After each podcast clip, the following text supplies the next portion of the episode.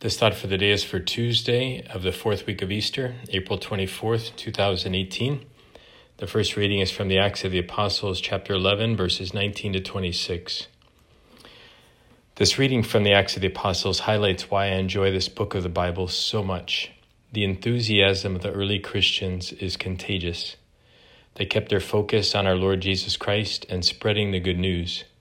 They encouraged one another continuously and their numbers grew because of their efforts. At first, they only preached to the Jews, but when Stephen was martyred and the Christians were persecuted, they scattered to different towns. Some of the Christians began sharing their faith with the Greeks, and many came to believe in Jesus.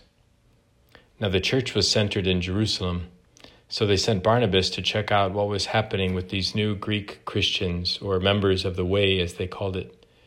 He rejoiced when he saw what was happening and he encouraged them to stay faithful to Jesus.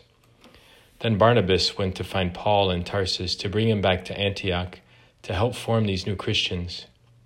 Together they taught the new disciples, and it was here that they were first called Christians.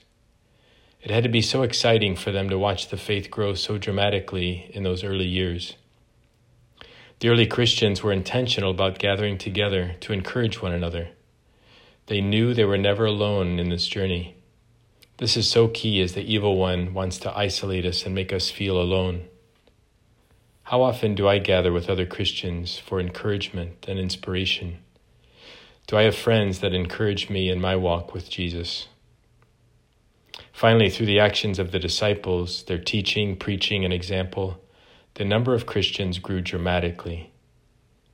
How often do I share my faith with others through teaching, preaching, or by my example? Are people coming to know and love our Lord Jesus through me? Let us keep ablaze the same fire that burned deeply in the hearts of the early disciples. It takes time and energy to foster our relationship with Christ, but there is nothing more important that you will ever do in your life.